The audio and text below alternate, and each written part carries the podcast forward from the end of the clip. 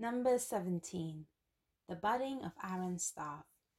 The Lord said to Moses, "Speak to the Israelites and get twelve stars from them, one from the leader of each of their ancestral tribes. Write the name of each man on his staff. On the staff of Levi, write Aaron's name, for there must be one staff for the head of each ancestral tribe. Place them in the tent of meeting in front of the Ark of the Covenant Law, where I meet with you. The staff belonging to the man I choose will sprout, and I'll rid myself of this constant grumbling against you by the Israelites." So Moses spoke to the Israelites, and their leaders gave him twelve staffs, one for the leader of each of their ancestral tribes, and Aaron's staff was among them.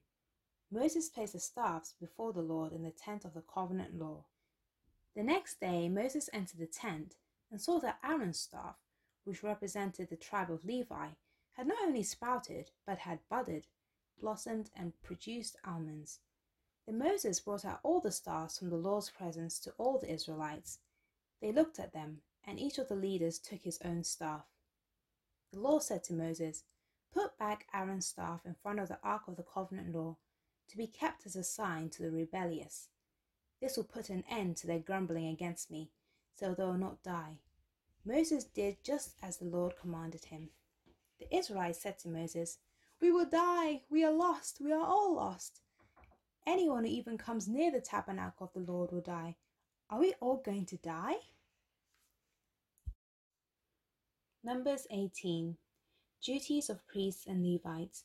The Lord said to Aaron, "You, your sons, and your family are to bear the responsibility for offences connected with the sanctuary, and you and your sons alone are to bear the responsibility for offences connected with the priesthood. Bring your fellow Levites from your ancestral tribe to join you and assist you when you and your sons minister before the tent of the covenant law.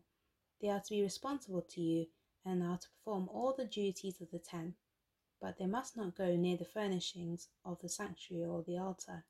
Otherwise, both they and you will die. They are to join you and be responsible for the care of the tent of meeting, all the work at the tent, and no one else may come near where you are. You are to be responsible for the care of the sanctuary and the altar, so that my wrath will not fall on the Israelites again. I myself have selected your fellow Levites from among the Israelites as a gift to you, dedicated to the Lord to do the work at the tent of meeting, but only you and your sons may serve as priests in connection with everything at the altar and inside the curtain. I am giving you the service of the priesthood as a gift. Anyone else who comes near the sanctuary is to be put to death." Offerings for priests and Levites. Then the Lord said to Aaron, "I myself have put you in charge of the offerings presented to me. All the holy offerings the Israelites give me, I give to you and your sons as your portion, your perpetual share. You are to have the part of the most holy offerings that is kept from the fire, from all the gifts they bring me as most holy offerings, whether grain or sin or guilt offerings. That part belongs to you and your sons. Eat it as something most holy. Every male shall eat it. You must regard it as holy. This also is yours. Whatever is set aside from the gifts of all the wave offerings of the Israelites, I give this to you and your sons and daughters as your perpetual share. Everyone in your household who is ceremonially clean may eat it. I give you all the finest olive oil and all the finest new wine and grain they give the Lord as the first fruits of their harvest. All the land's first fruit they bring to the Lord will be yours. Everyone in your household be ceremonially. Everyone in your household who is ceremonially clean may eat it. Everything in Israel that is devoted to the Lord is yours. The first offspring of every womb, both human and animal, that is offered to the Lord is yours. But you must redeem every forced firstborn son and every firstborn male of unclean animals. When they are a month old, you must redeem them at the redemption price set at five shekels of silver, according to the sanctuary shekel, which weighs twenty gerahs. But you must not redeem the firstborn of a cow, a sheep, or a goat. They are holy. Splash their blood against the altar and burn their fat as a food offering, an aroma pleasing to the Lord. Their meat is to be yours, just as the breast of the wave offering and the right thigh are yours. Whatever is set aside from the holy offerings the Israelites present to the Lord, I give to you and your sons and your daughters as your perpetual share. It is an everlasting covenant of salt before the Lord for both you and your offspring. The Lord said to Aaron, you have no inheritance in their land, nor will you have any share among them. I am your share and your inheritance among the Israelites. I give to the Levites all the tithes in Israel as their inheritance in return for the work they do while serving at the tent of meeting. From now on, the Israelites must not go near the tent of meeting, or they will bear the consequences of their sin and die. It is the Levites who are to do the work at the tent of meeting and bear the responsibility for any offences they commit against. This is a lasting ordinance for the generations to come. They will receive no inheritance among the Israelites. Instead, I give to the Levites as their inheritance the tithes that the Israelites present as an offering to the Lord. That is why I said concerning them, they will have no inheritance among the Israelites. The Lord said to Moses, speak to the Levites and say to them, when you receive from the Israelites the tithe I give you as your, as your inheritance, you must present a tenth of that tithe as the Lord's offering. Your offering will be reckoned to you as grain from the threshing floor or, or juice from the winepress. In this way you will also present an offering to the Lord from all the tithes you receive from the Israelites. From these tithes you must give the Lord's portion to Aaron the priest. You must present as the Lord's portion the best and holiest part of everything given to you. Say to the Levites, when you present the best part, it will be reckoned to you as the product of the threshing floor of the wine or the winepress.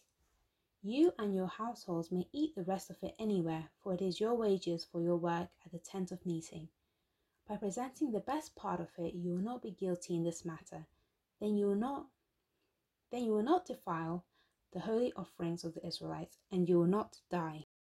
Numbers nineteen. The water of cleansing.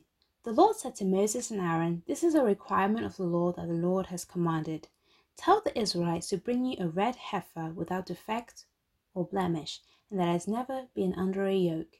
Give it to Eleazar the priest. It is to be taken outside the camp and slaughtered in his presence. Then Eleazar the priest is to take some of its blood on his finger and sprinkle it seven times toward the front of the tent of meeting. While he watches, the heifer is to be burnt. Its hide, flesh, blood, and intestines.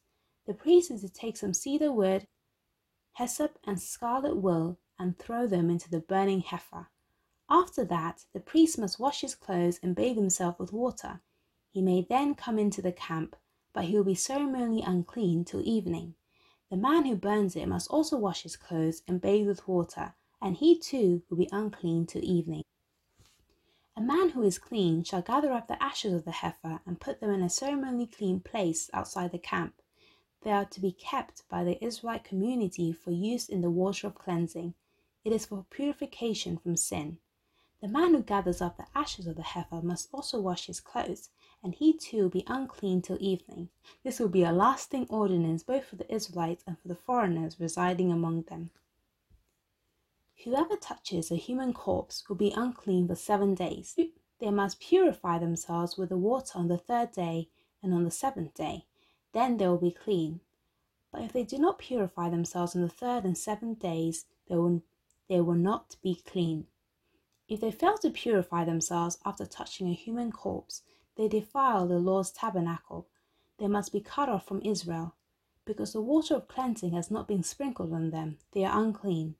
Their uncleanness remains on them. This is the law that applies when a person dies in a tent. Anyone who enters the tent and anyone who is in it will be unclean for seven days, and every open container without a lid fastened on it will be unclean. Anyone out in the open who touches someone who has been killed with a sword, or someone who has died a natural death, or anyone who touches a human bone or a grave will be unclean for seven days. For the unclean person, put some ashes from the burned purification offering into a jar and pour fresh water over them. Then the man who is ceremonially clean is to take some hyssop, dip in the water, and sprinkle the tent and all the furnishings and the people who are there. He must also sprinkle anyone who has touched a human bone or a grave, or anyone who has been killed, or anyone who has died a natural death. The man who is clean is to sprinkle these, is to sprinkle those who are unclean on the third and seventh days. And on the seventh day he is to purify them. Those who are being cleansed must wash their clothes and bathe with water, and that evening they will be clean. But if those who are cl- but if those who are unclean do not purify themselves, they might be cut off from the community, because they have defiled the sanctuary of the Lord. The water of cleansing has not been sprinkled on them, and they are unclean. This is a lasting ordinance for them. The man who sprinkles the water of cleansing must also wash his clothes, and anyone who touches the water of cleansing will be unclean till evening. Anything that an unclean person touches becomes unclean, and anyone who touches it becomes unclean till evening.